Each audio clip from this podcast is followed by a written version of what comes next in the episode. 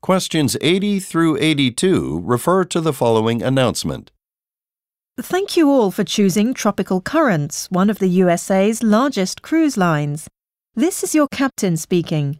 Once our staff finishes loading supplies for the voyage, we will be departing from the harbour. In the meantime, please take note of a minor change to our travel schedule. Because Hurricane Mindy hit Jamaica a couple of days ago, we will not be able to dock in Kingston as planned. Instead, we will land in Montego Bay, which is a city located on the north side of the island. Nevertheless, all passengers will have the option of taking a day trip to Kingston at no additional cost.